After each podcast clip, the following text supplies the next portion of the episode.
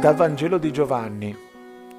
Prima della festa di Pasqua, Gesù, sapendo che era venuta la sua ora di passare da questo mondo al Padre, avendo amato i suoi che erano nel mondo, li amò sino alla fine.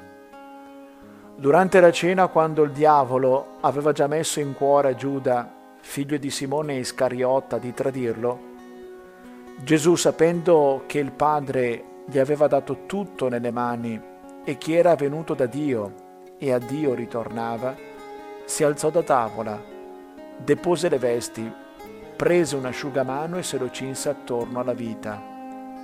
Poi versò nell'acqua nel catino e cominciò a lavare i piedi dei discepoli e ad asciugarli con l'asciugamano di cui si era cinto. Venne dunque da Simon Pietro e questi gli disse, Signore, tu lavi i piedi a me. Rispose Gesù, quello che io faccio tu ora non lo capisci, lo capirai dopo. Gli disse Pietro, tu non mi laverai i piedi in eterno. Gli rispose Gesù, se non ti laverò, non avrai parte con me. Gli disse Simon Pietro, Signore, non solo i miei piedi, ma anche le mani e il capo soggiunse Gesù, chi ha fatto il bagno non ha bisogno di lavarsi se non i piedi ed è tutto puro. E voi siete puri, ma non tutti. Sapeva infatti chi lo tradiva. Per questo disse, non tutti siete puri. Quando ebbe lavato loro i piedi, riprese le sue vesti, sedette di nuovo e disse loro, capite quello che ho fatto per voi voi mi chiamate il Maestro e il Signore e dite bene perché lo sono.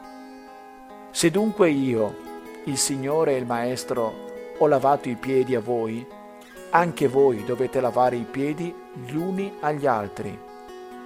Vi ho dato un esempio, infatti, perché anche voi facciate come io ho fatto a voi.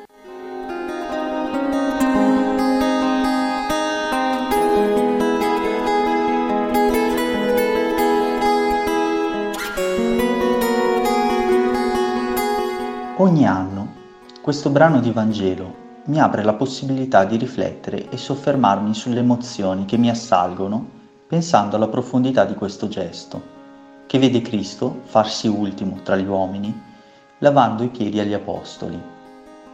Mi commuovo al pensiero dell'immenso amore espresso nei nostri confronti. Lui, seconda persona della Trinità, nella sua infinita grandezza, compie un gesto tanto umile solo per amore verso gli uomini.